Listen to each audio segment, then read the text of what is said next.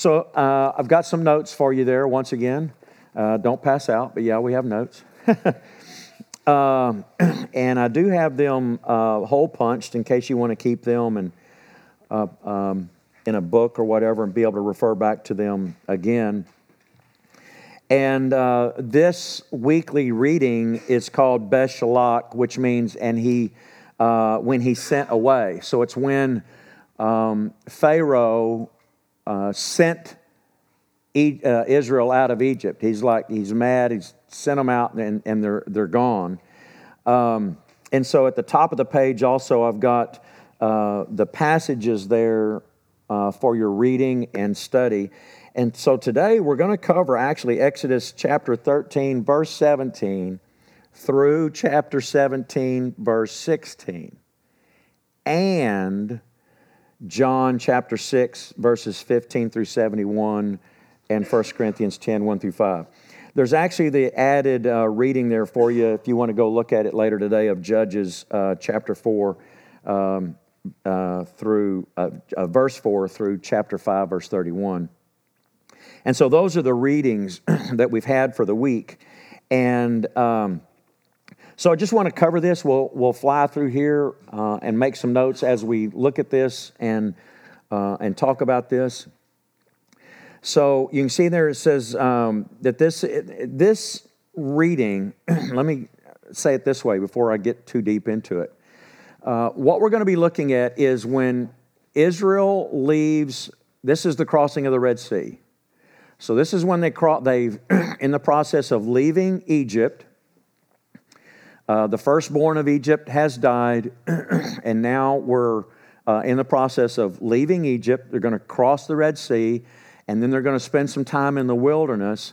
And everything that happens while they're in the wilderness. Uh, so, from that point uh, to the point of them being in the wilderness and Moses is going to hit the rock, it's going to split, water's going to come out, they're going to drink. Uh, and so I want to preface this because it's really cool, and this is why I'm going to mention some things and I'm going to want you to highlight them and make some notes. Because when we get into the passage here in John chapter 6, um, there is a parallel that is uncanny between what Yeshua did when he, remember when he walked on the water? The story of Jesus walking on the water? uh, and then he subsequently, later, when he crosses the sea with them into Capernaum, begins to teach. And everything that he's saying and everything that he did is an absolute parallel to the story we're going to read here in Exodus. And it's fascinating, absolutely fascinating. so follow along with me here as we look at some of these passages. So obviously, we're going to skim through here. We're going to hit the tops because uh, we can't cover every single verse. but starting in uh, chapter 13, verse 17, it says, When Pharaoh let the people go, God did not lead them by way of the land of the Philistines, although that was near for God said, Lest the people change their minds when they see war and return to Egypt.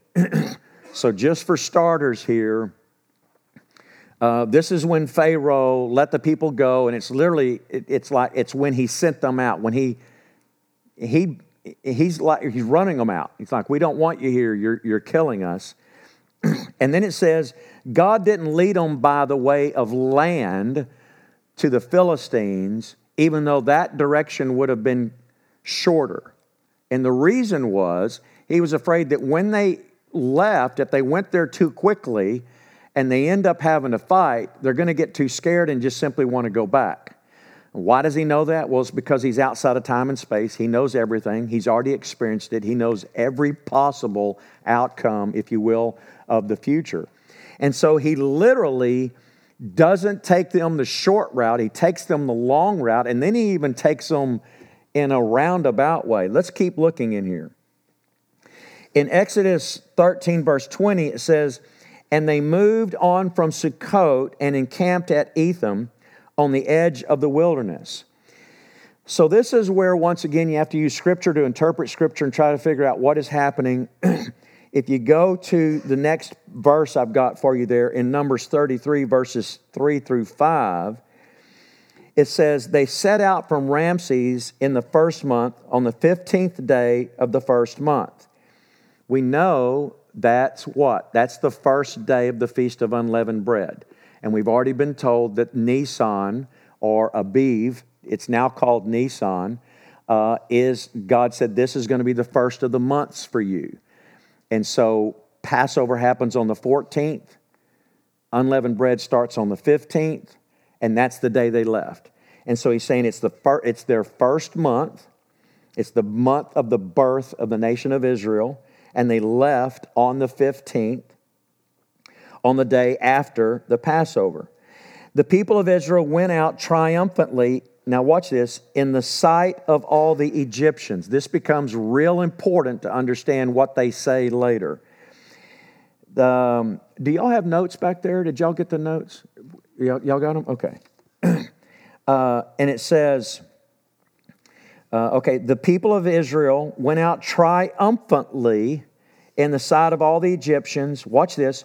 While the Egyptians were burying all their firstborn whom the Lord had struck down among them. And, and, then it says, and on their gods also the Lord executed judgment. We talked about this last week. These are not just plain idols, these are, these are real gods, fallen entities that God has executed judgments upon. Uh, then it says in verse 5 So the people of Israel set out from Ramses and camped at Sukkot. So Sukkot is the first place they went to and it says that they left from the city of Ramses. This is this statement. I'm just going to say this quickly because we've got a lot of real estate to cover. You have to remember, they've been in Egypt how long? 400 years.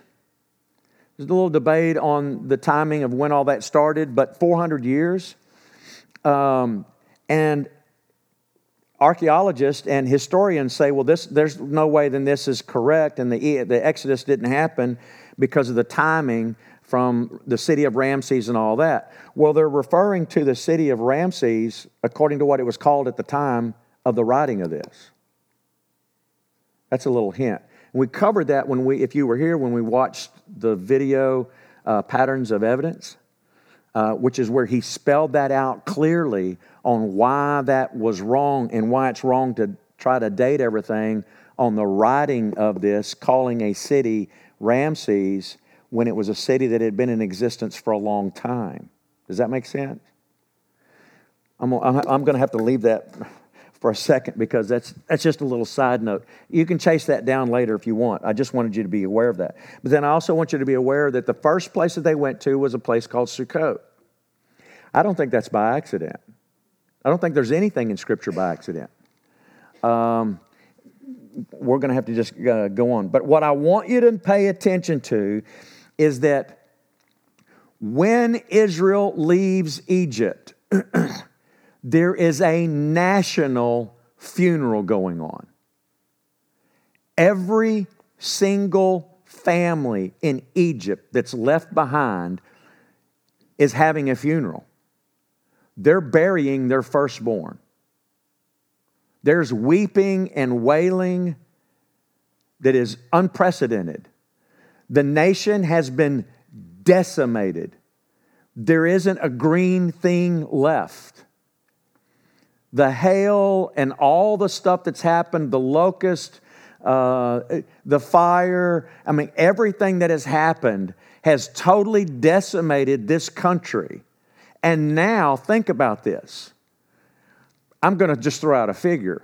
Assuming every family had 10 people. I'm sure that's not the case, but let's just say every family had 10 people. One tenth of this nation is now dead overnight. It's one tenth, it's, it's, and it's their firstborn, which is also saying that a massive number of their young workforce is now dead. And this is what Israel is watching as they're leaving. You have to keep that in mind because they're going to say something that is a little bit confusing unless you understand what it was they saw when they were leaving. Does that make sense?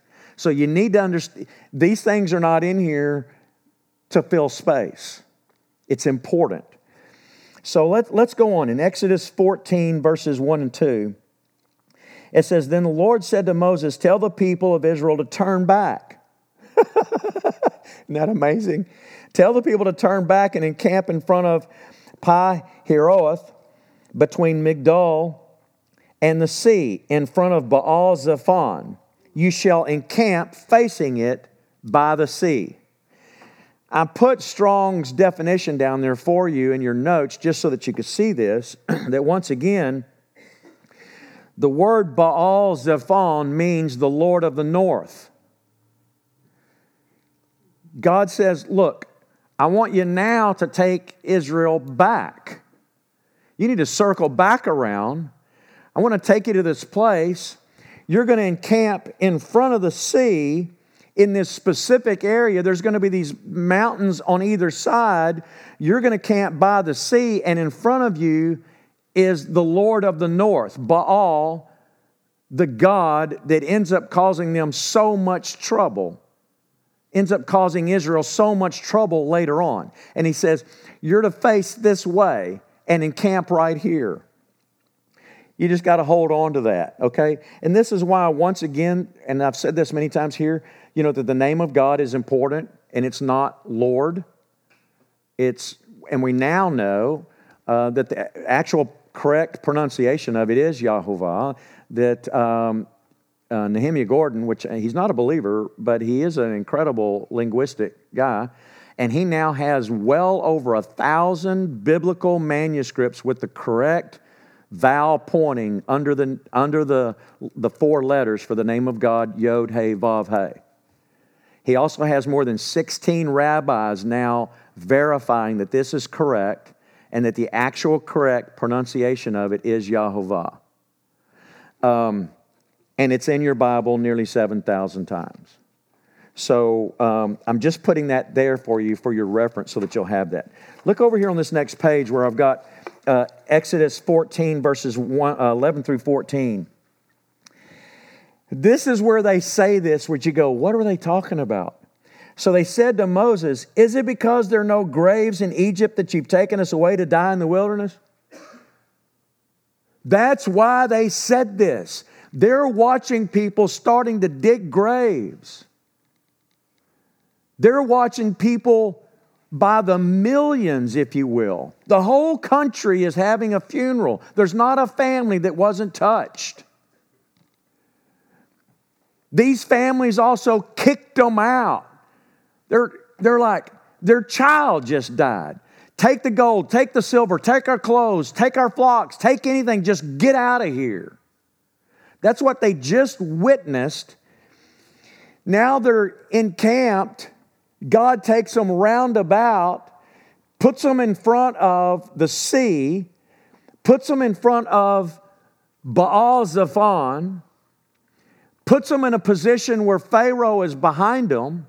They're trapped, and Pharaoh is coming. And their response is So, there weren't enough graves in Egypt? Is that why you brought us out here? Does that now start to make a little more sense as to why they would say something so bizarre? It, at first, it just kind of sounds odd, but you have to remember what they were looking at. And then it says, um, What have you done to us in bringing us out of Egypt? Is not this what we said to you in Egypt? Leave us alone that we can serve the Egyptians? It's what they said to him. Once again, Getting the people out of Egypt was one thing, but getting Egypt out of the people was a totally different story because they had been there 400 years and had grown accustomed to the status quo. As horrible as it was, they learned how to survive, and it's all they knew. then it says, For it would have been better for us to serve the Egyptians than to die in the wilderness. And Moses said to the people, Fear not. You might want to underline that. Fear not, stand firm, and see the salvation of the Lord. I'm going to try to say what's actually in your Bible. Uh, see the salvation of Yahovah, which he will work for you today. For the Egyptians whom you see today, you shall never see again. Yahovah will fight for you, and you have only to be silent. Just zip it and watch, and God's going to deliver you. You jump down to, exit, to uh, verse 24. It says, And in the morning watch, Yahovah in the pillar of fire and the cloud looked down on the Egyptian forces and threw the Egyptian forces into a panic, clogging their chariot wheels so that they drove heavily. And the Egyptians said, Let us flee from before Israel, for the Lord fights for them against the Egyptians. A few things I want you to see here. You might want to underline this. It was in the morning watch that God um, looks down upon the Egyptian forces, and he's doing it out of the pillar of fire and the cloud. The pillar of cloud. Uh, when he tells Moses, raise up your staff, and the Red Sea parts, that happens at night. And they cross at night. It's in the morning watch that now Egypt is coming across, and while Israel walked across on dry land, Egypt comes across and it's wet. And their wheels become heavy in the mud, and God even causes the wheels of the chariots to start coming off, and He throws them into confusion. And while they're out there, the Egyptians are like, We got to get out of here because God is fighting against us and fighting for the Israelites. Um, well, the rest of the story is obviously Israel crosses, they cross safely, and God lets all the waters fall down on the Egyptians, killing all of them. You move forward into Exodus 15, verses 1 through 3, and this is where you have the Song of Moses. I included this in here just as a way of reminder because, you know, we just finished the book of Revelation, and you remember there at the end that they were singing, these angels are singing what? They're t- singing two songs. They're singing the song of Moses and the song of, of the Lord. Um, well, this is where it comes from. I didn't put the whole thing in here. I just want you to see something in these first three verses. It says, Then Moses and the people of Israel sang this song to the Lord, to Yahovah. They sang it to God. Uh, and this is what they were singing. I will sing to Yahovah, for he has triumphed gloriously. The horse and his rider he has thrown into the sea. Yahovah is my strength and my song. He has become my salvation. This is my God, and I will praise him. That would really say, This is my Elohim.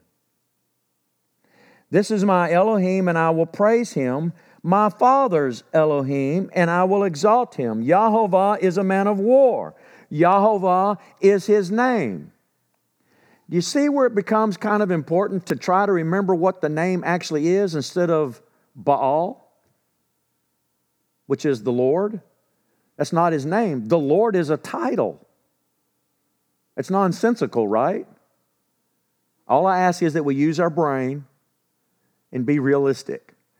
To say that his name is a title is nonsensical. His name isn't a title, he has a lot of titles, but he's got a specific name that he's got in your Bible nearly 7,000 times. I think we should kind of know what it is. Um, anyhow, I wanted you to see that just in that close proximity, the way it's stated, the way the song is, and the way it actually should be read in the original. Um, and that it's this song of Moses. I just had that in there because of what we just studied. If you keep going, in Exodus 15 24, it says, And the people grumbled against Moses and said, What are we going to drink? They just crossed the Red Sea. It was a pile of water on each side like a wall. They're saying this, watch this, with a pillar of fire by night and a pillar of a cloud by day, and the angel of God there with them. They just saw the Egyptian army slaughtered. It said that that morning when the waters came down, they were looking at the corpses washing up on the shore. Shortly thereafter, about three days later, they're running out of water. They're not completely out yet, but they're running out. And what do they do? They start grumbling against Moses. All of this, you're going to see this in just a minute when we get into the book of John. It's absolutely fascinating. He says, So, what are we going to drink? You look ahead at verse 25 and 26, it says, And he cried, Moses cries to Yahweh, and it says, Yahweh showed him a log. In some of your translations, that's what it'll say, or to say a, a tree. And he threw it into the water, and the water became sweet. You might want to underline that. And you might want to jot down there that what it's really saying is that he saw a tree. And Moses at least took the tree or part of it and he threw it in the water. And the water became sweet. And then continuing on, it says, There Yahweh made for them a statute and a rule, and there he tested them, saying, If you will diligently listen to the voice of Yahweh your Elohim and do what is right in his eyes, and give ear to his commandments and keep his statutes, I will put none of the diseases on you that I put on the Egyptians, for I am Yahweh, your healer. Now, where are they when he says this? They're out in the wilderness on the other side of the sea, right? Egypt's already been decimated. He's saying, if you'll follow me, I won't put any of that other junk I just put on Egypt on you. If you'll just do what I'm telling you and do what pleases me. Does that make sense? But then I want you to notice uh, well, let's just go on. I, have already told you because I don't want to. I don't want to get ahead of myself. That what he saw was this tree that he threw in the water um, and and made it made it sweet. I, when I was doing my reading, let me go ahead and say this part. the debate was, and the debate is among some theologians, as to was the water really bitter or were they? Because they're grumbling. They grumble all the way through the wilderness. They're grumbling, and they're grumbling because they don't have any water. And when they get there, they say they, they can't drink it, that it's bitter. And that Moses takes a tree and throws it in there and tells them, and it becomes sweet where they can drink it. And some are saying that what was really the problem was that the people were bitter and they didn't trust Moses. This wasn't some kind of magical thing that he did when he threw a tree in there and changed it from poisonous water to water that they could drink. That the real issue was their hearts were bitter. I just want you to pay attention to that. So the question is, you know, was the water bitter or were their hearts bitter? It's obvious their hearts were, but let's go on.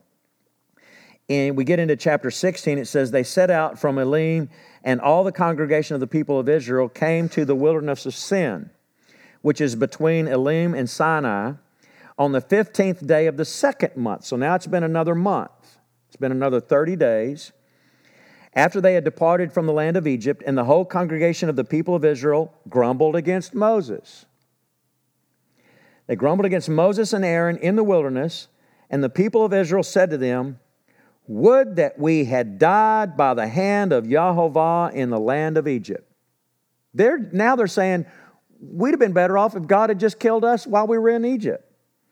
When, watch this. When we sat by the meat pots and ate bread to the full, you have brought us out into the wilderness to kill this whole assembly with hunger. I'm just going to ask you to maybe highlight or circle meat pots, bread to the full, and they're going to die with hunger. Just for a reference. And so some have said, you know, well, what are the meat pots?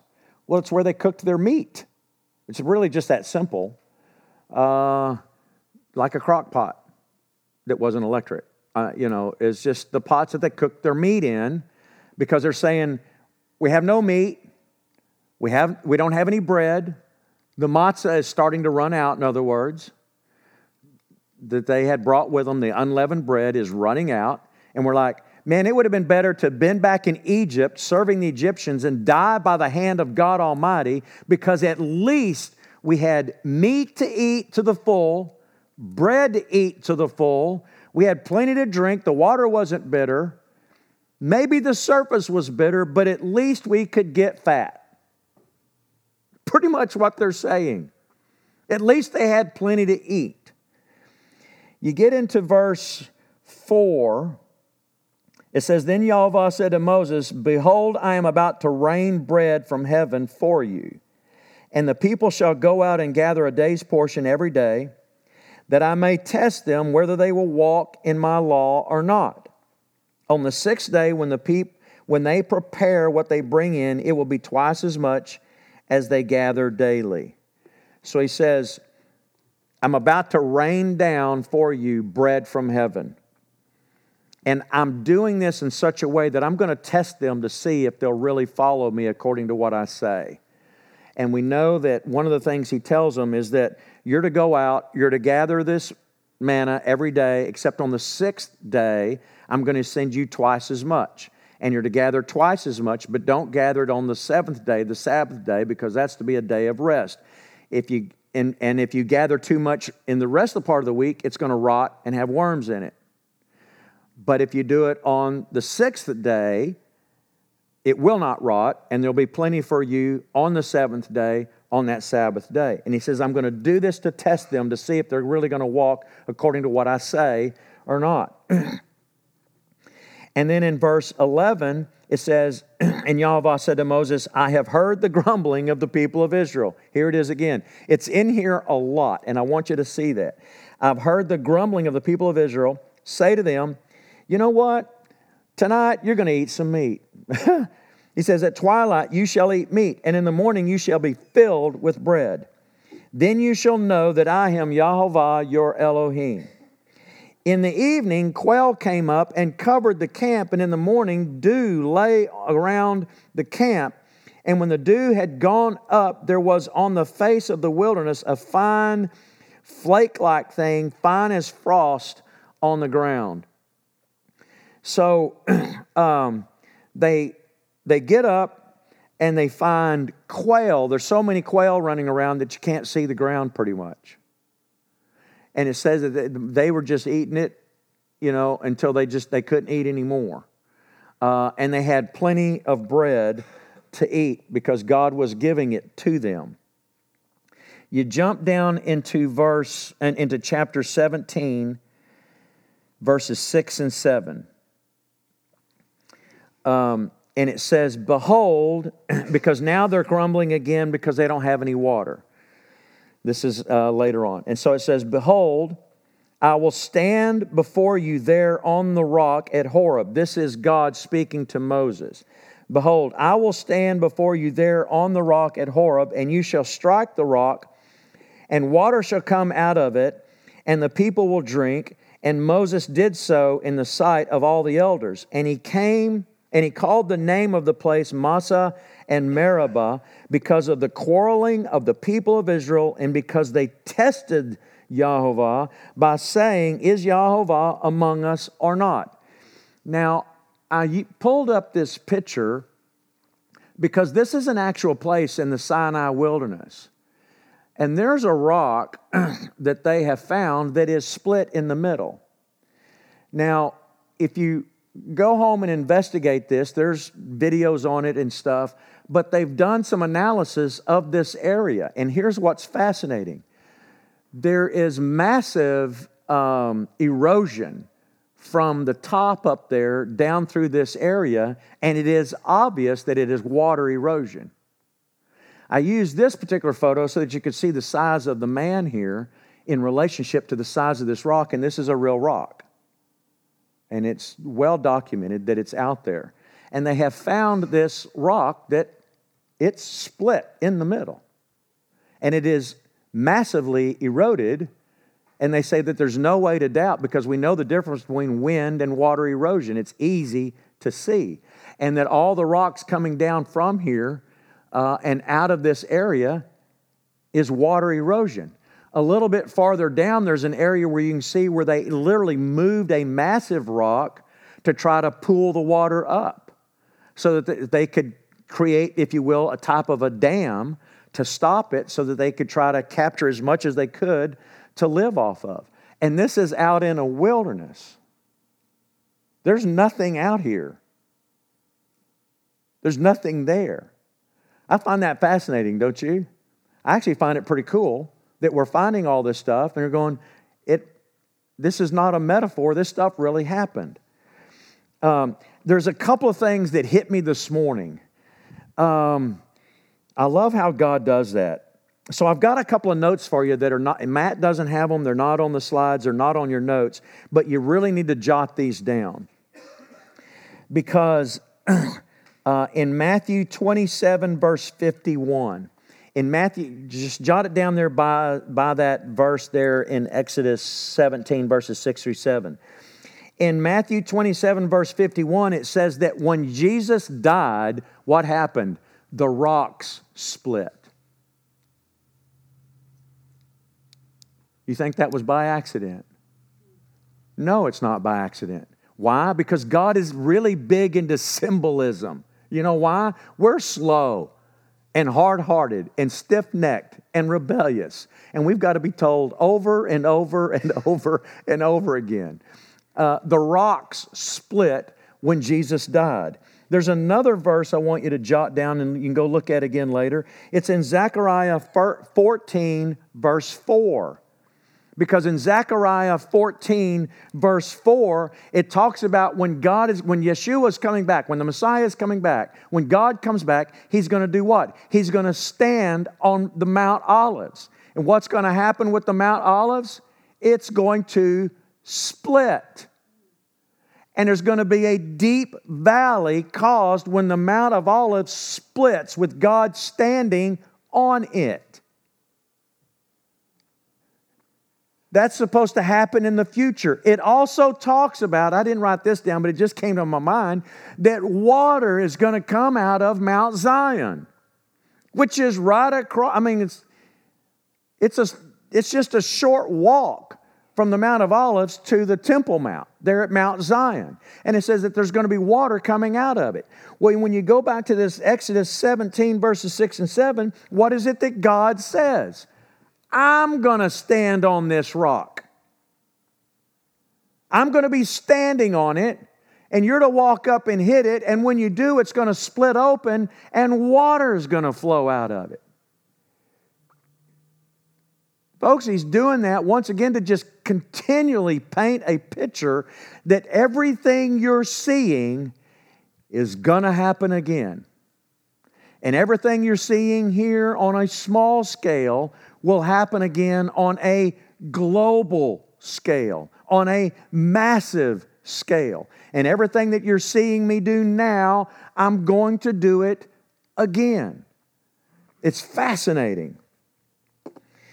Um, all right, let's jump into the New Testament here, real quick, and I'm going to try to run through here. And I want you to now start seeing this parallel between what we just looked at here in Exodus to the story of Jesus walking on water, the walking on water story, and they end up over in Capernaum, and then he begins to teach. And watch all these incredible parallels.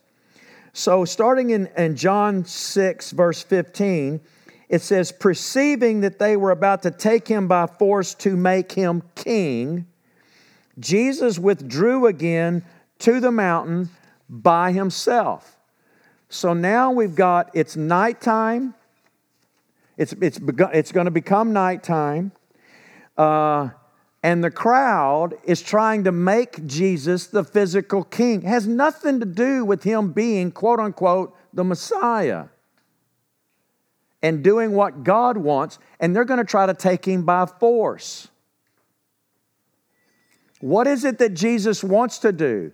He doesn't want to become just their earthly king in an earthly kingdom he's going to be crowned King of Kings, King of all the, watch this, Baals. Yes. And he's there by the sea. So there's force happening, and Jesus goes, No, not going to happen that way. And as a matter of fact, watch this I'm going to retreat. And then my people are going to be forced to do something uncomfortable. It's amazing. Let's keep looking at this. So it says in verse 16 when evening came, his disciples went down to the sea. When did Israel cross the sea? At night.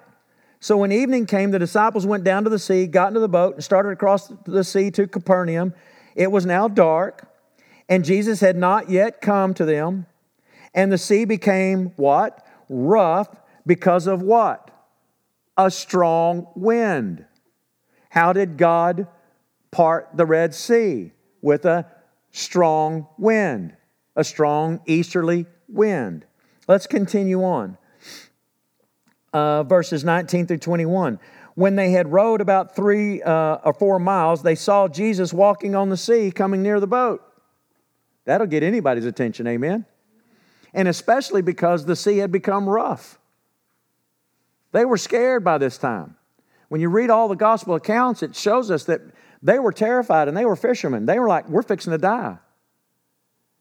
This was not just a small storm. I've been on Lake Ray Hubbard before when a storm comes out, uh, and typically uh, when it hits, uh, you know, really bad, the causeway that goes all the way across will break the wind. You know, uh, anybody spend any time on Lake Ray Hubbard? Um, and I was out there when I was about 17 with uh, my good friend in his dad's bass boat, uh, real heavy steering up front bass boat. it was just the two of us, two teenagers. We're out there fishing all day and skiing and cutting up and you know acting like idiots. And a storm comes up uh, out of the south. We were on the north side. All of a sudden, we come around underneath the bridge on the far side of the lake, this side of the lake, and uh, we turned back around and went back because we had put the boat in at Dalrock.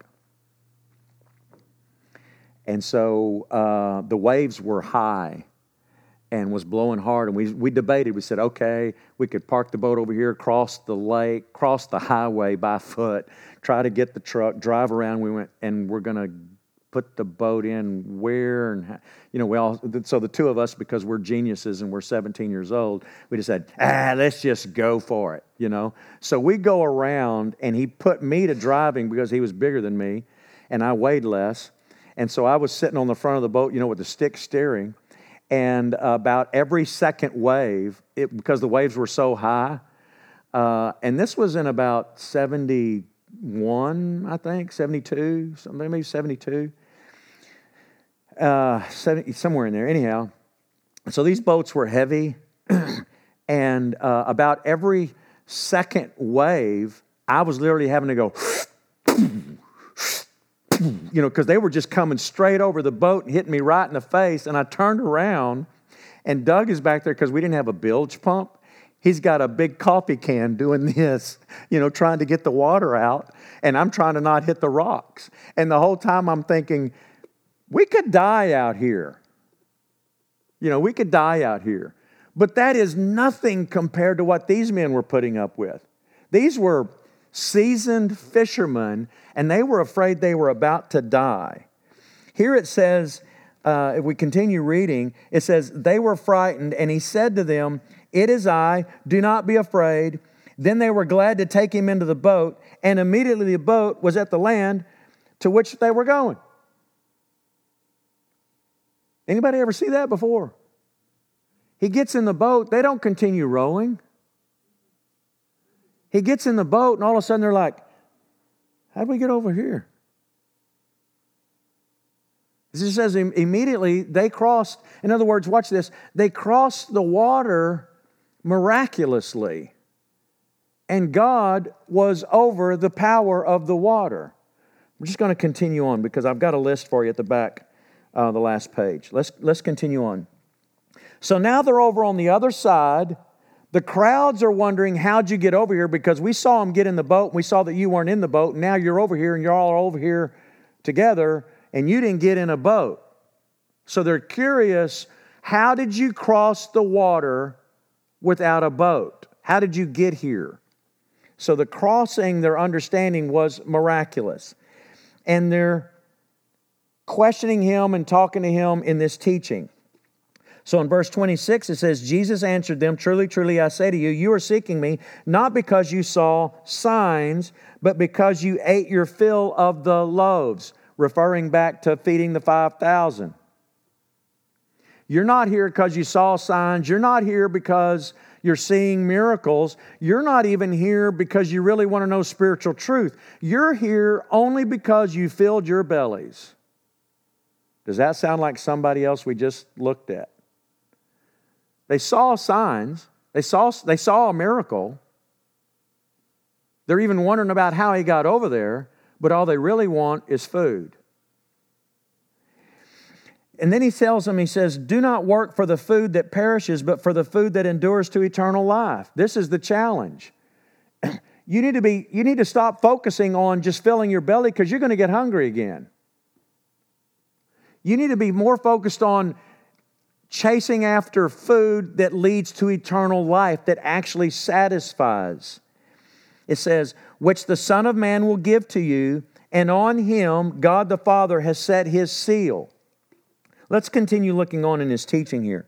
In verse 32, it says, Then Jesus said to them, Truly, truly, I say to you, it was not Moses who gave you the bread from heaven. Here's the connection between this story and this event to the parting of the Red Sea and what we just read. Uh, it was not Moses who gave you the bread from heaven, but my Father who gives you true bread from heaven. For the bread of God is he who comes down from heaven and gives life to the world. Now he's starting to bring it down and say that he's the bread of heaven, he's the manna, he's the what is it. That's what manna means. They didn't know what to call it. So they called it manna, which means what or what is it? In verse 35, he says, Jesus said to them, I am the bread of life. Whoever comes to me, now watch this, whoever comes to me will not hunger. Remember what the Israelites said? We're going to die of hunger out here. We should have been back in Egypt. At least we wouldn't have been dying of hunger. And then he says, And whoever believes in me shall never thirst. That's an interesting statement that he puts this in here because nowhere in here is he really talking about water, except for the fact that he crossed the water. Why? Because this is God, this is Yeshua who was there at the parting of the Red Sea. He understands the parallel, and that's what he's trying to get us to see. In John 6, this last part of this section here, and then we're going to tie this together. It says, Jesus answered them, and what's, look at what he says, because they were grumbling because he said, You have to eat my flesh and drink my blood, and this is how you're going to live. And then they're grumbling, going, How in the world is this guy going to do this? He's talking about cannibalism? Pretty much. And so they're grumbling among themselves. It almost makes me wonder if that's not why Jesus said it the way he said it, so that they would grumble so they could be part of the picture. It's, Jesus goes, Don't grumble among yourselves. No one can come to me unless the Father who has sent me draws him. I will raise him up on the last day. It is written in the prophets, and they will all be taught by God. Everyone who has heard and learned from the Father comes to me. Not that anyone who has seen the Father, except he who is from God. He has seen the Father. He's talking about himself. Truly, truly, I say to you, whoever believes has eternal life. I am the bread of life. Your fathers ate the manna in the wilderness and they died. This is the bread that comes down from heaven so that one may eat of it and not die. I am the living bread that came down from heaven. If anyone eats of this bread, he will live forever. And the bread that I will give for the life of the world is my flesh. If you will, meat, his physical, fleshly body. Do you remember when they said meat pots? They wanted meat, they wanted bread, and they wanted water. Jesus, right here, is saying, I'm giving you all three of those. And I am the manna, I'm the water that came out of the rock, and my flesh is what's going to bring you salvation, which you said in the wilderness that that's all you wanted. The problem is, what you wanted was what was worldly. What I'm giving you is from heaven that will give you eternal life. Now, turn over to the last page. I tried to pull all this together so you can see this parallel, which I think is absolutely beautiful. So, at the very beginning, we saw that Israel was hemmed in by the water in the wilderness and that Baal Zephon was across from them. Yeshua leaves because they wanted to take him by force and declare him king, yet his goal is to be crowned king over all the kings, meaning the Baals, the other gods. Which is why God said, You're to camp here and camp right across this because this is the issue. It, well, he's not just giving them a, a, a, a geographical location just for the fun of it. It had a particular name, and he wanted it to, for them to be right across from that for that reason to show them that he's God and Baal isn't. Let's go on. Israel, the next one is that Israel leaves uh, through the water at night, and it was troubled by a parting, by the parted by the, and it was parted by the wind. Yeshua walks on the what? Troubled waters. And he does it at night, and they find themselves immediately on the other shore. It was troubled because of a great wind. It's a direct parallel. And the next one Israel saw signs and still did not truly believe in God or call upon Yahovah in faith. That's what he wanted. They saw all these signs and he said, I'm just testing you to see if you'll actually follow me and do what I said because I'm God. I'm just like, I just brought you out of Egypt. Are you kidding me?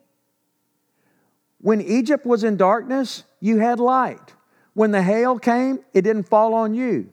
When the, the locusts and stuff came, they didn't come on you. When the firstborn died, I passed over you.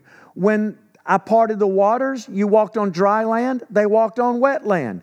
You came across safely, I killed them. I gave you light by the pillar of fire and gave you direction with the pillar of the cloud. And when I stopped Egypt, I let it give them darkness, but you had light. The list goes on and on and on, everything he was doing. And they're like, all we really want is food and water. You see, they really didn't trust God. And yet, that is well, all that God has ever wanted was that we would trust Him and believe in Him in faith. And if we did that, He'd give us everything else we needed. Um, look at this. Uh, the next one. Okay, they saw signs. They didn't really truly believe in God. Yeshua performed the miracles, and yet the people simply wanted food to eat and fill their bellies. It's the exact same parallel.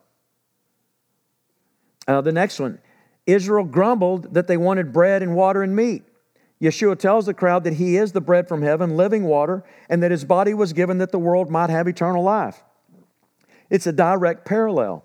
The next one Israel comes across bitter water that reflected the bitterness of their hearts, and Moses puts a tree into the bitter water to make it sweet. Notice also that I didn't bring this out, but they were in the what? The wilderness of sin. They're in the wilderness of sin when this happens. Yeshua dies on a tree to make the bitter, make our bitter lives in bondage a sweet uh, of sweet once we drink of or take in His sacrifice.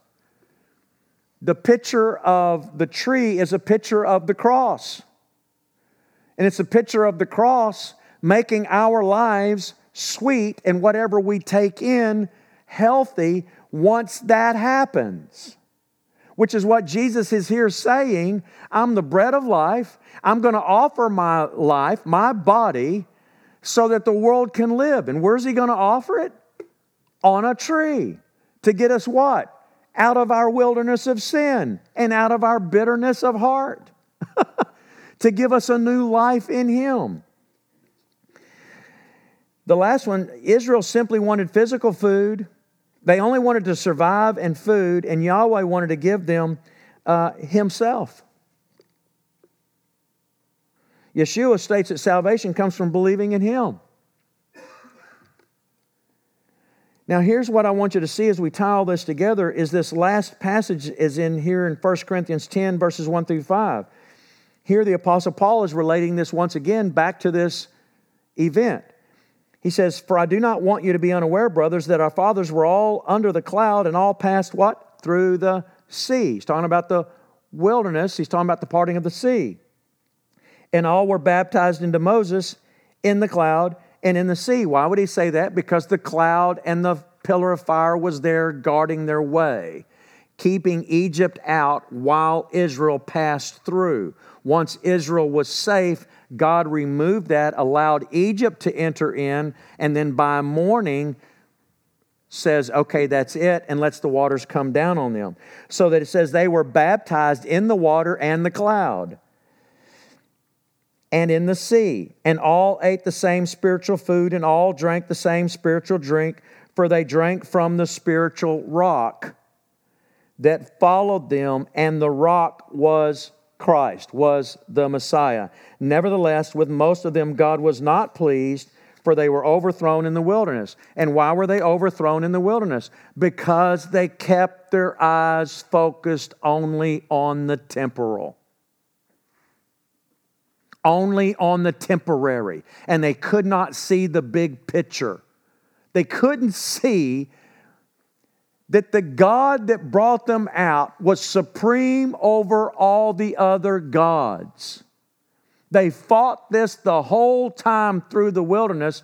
If you'll pull up that last picture again of the rock, do I have it there at the very end, or you might have to go back to the middle? He's trying to tell them, he says, Look, this water came out of the rock.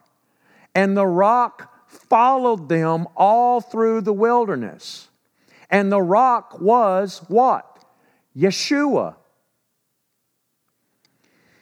He tells them that they're going to go through the wilderness. We'll get there. They're going to go through the wilderness, and there's going to be an angel there.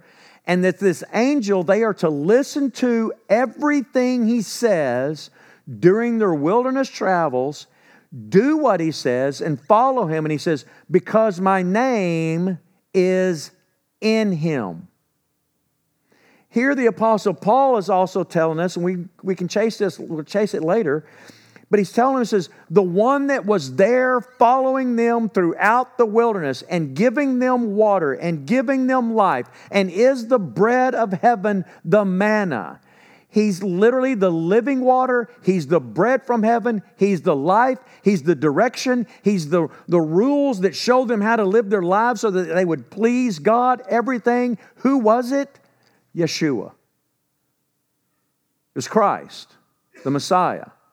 And Christ here, when he has this opportunity and he sees, and I, he, he's uh, outside of time and space, right? He knows everything that's going to happen. And so, why did he walk on the water? Folks, he didn't walk on the water just to prove he's the Messiah. Did it prove he was, was one of the proofs? But he wasn't just doing a miracle to go, hey, hey, hey. Song and dance. I'm really God. I can do something other people can't. That's why they're like, after, after he's, he's doing all this, and he says, I'm the bread from heaven, and I'm, you know, all this stuff. And they, what do they say to him? We, you have to go read the whole passage. They say, Show us a sign. Yeah. Show us, a, do another miracle. They're just, they hadn't changed. We haven't changed. We haven't changed. The reason I'm saying that is that when the Antichrist shows up, he does all these miracles. A lot of people be they're going to be amazed. Oh wow! Look at this supernatural event. This must be real. We're more impressed with a supernatural event than we are impressed with the Word of God and Jesus dying for our sins and living within us and Him becoming our source for life and everything. We're more impressed with the show. That's why Jesus said, Look, you need to be working for, you need to desire the food that brings eternal life and not just the bread that fills your belly. Can I give you more physical food? Of course I can. Just fed 5,000 with a kid's lunch. That's nothing. That's not that's child's play to God. You're out here in the wilderness, there's nothing out there. Oh, you need water? Well, guess what? I can make it come out of a dry rock. Oh, you want meat? No problem. I'll give you so much it's going to be coming out of your nose. I'm going to cover, I'll cover the, it's going to cover the ground with quail. They're just going to go out there picking them up. That's crazy. Oh, you want bread? Well, how about if I give you some out of heaven? And it's going to be so odd, you're not going to know what to call it. Matter of fact, that's what you're going to call it manna. What? Said it tasted like coriander seed, and they made everything out of it. And they ate it out there in the wilderness for 40 years. He said, I can give you all that. That's nothing. That is nothing. I've said this before. You remember, we'll get there later, but you remember when Joshua is bringing them into the promised land? And that's when he says, Choose you this day whom you will serve. If God is God, serve him. How long are you going to waffle between two choices? Are you going to continue? Watch it. Are you going to continue serving the idols of your fathers? He's talking to the people that came through the wilderness. And that's when he says, But as for me and my house, I'm going to serve the Lord. That's the challenge. 40 years in the wilderness, they're still serving idols. We're no different or any better we focus way too much on temporal things instead of focusing on God. And here's this beautiful picture of our Savior going, you know what? It happened once, and I was there when I took them across the Red Sea. Now I'm going to do it again here physically, and I'm going to show them that I was there, and it's still the same story. I love you. I'm going to provide for your salvation, and here's all I want I just want you to love me and trust me and call upon my name and seek me with all your heart, and you'll find me and you'll have everything you need. But if all you care about is food, water, and meat, probably going to die in the wilderness. If all you care about is just earthly things, you're not seeing the big picture. You're not understanding that I love you and I crossed eternity to die on a cross for you so that you could have a life in me, with me. I didn't come here just to give you a good physical life on this earth. I didn't come here just so that you could learn how to get along with your family. I didn't come here and die on the cross just so that you could be healthy, wealthy, and wise. I didn't come and die on the cross so that you could learn these secret prayers and get all kinds of goodies from God.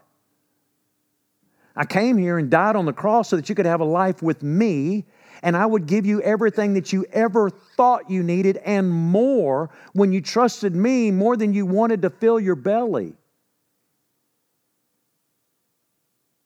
That's the beautiful story of the cross.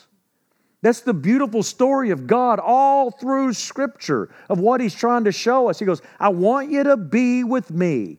I want you to be a part of my kingdom. I want you to love me with all your heart, soul, mind, and strength. I want you to search for me with all your heart and you'll find me. And when you find me, you're going to find life. You're going to find contentment. You're going to find purpose, direction, guidance you're going to find the abundant life you've been looking for.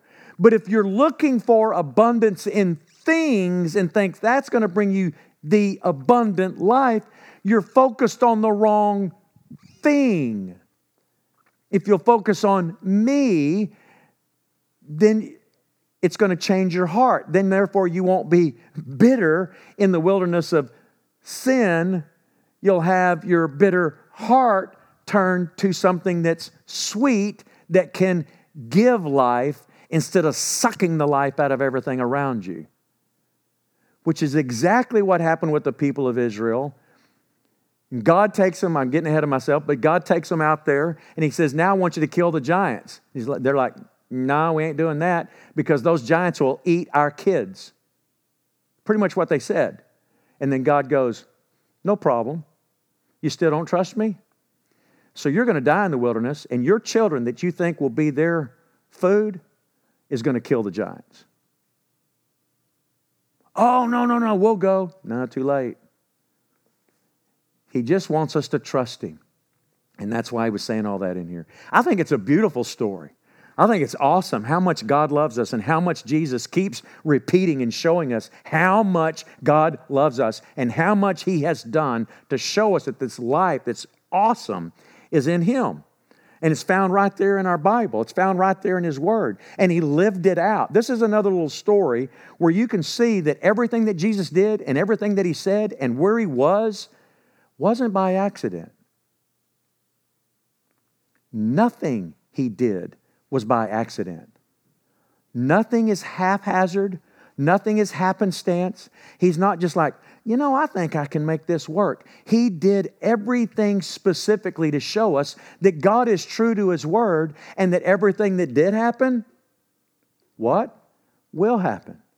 That's why God said, I'm going to show you who I am because only I can tell you the end of the matter from the very beginning. And what has happened will happen. And if you will study what has happened, you'll be better prepared for what will happen. And what has happened is picturing what I did for you on the cross and then following through with that, how I'm going to end up everything leading us into eternity. It's just this big picture where he's showing us over and over and over again if we'll stop making it too complicated and focusing on what? The wrong things. Does that make more sense? Man, he loves you. Loves you so much that he crossed eternity and spent everything in his treasury, everything, so that you and I can have a life with him and be saved, so that we could have this abundant life. He's, Jesus said, I came that you might have life and what? Have it more abundantly. And in him is life and life everlasting. It's not in your things, it's not in our stuff, it's not in our understanding, it's not in our belief system. It's how we're applying what we say we believe. And quite often, too often in our lives, those things usually don't line up because we know what we should believe, but our actions usually say what we truly believe. We know we should believe in God. We know that we should trust in God, but at the same time, we have a tendency to trust more in our own efforts our own thought process, our own skills, instead of really trusting in God. And that's why God's like, I'm probably going to take you into the wilderness and I'm going to let you get hungry and I'm going to let you get thirsty and I'm going to let you long for the things that you think are going to bring you life so that you'll learn you need to trust in me. And if you'll trust in me, I'll give you everything that you ever wanted if you'll really trust me. Only two adults out of this crowd above the age of 20 enter into the promised land, and it's not even Moses Caleb and Joshua. Watch this, and we'll close. Caleb wasn't an Israelite. Yeah. So you got Jew and Gentile are the two that enter into the promised land. Uh, you have to get into that. Anyways, fascinating, fascinating.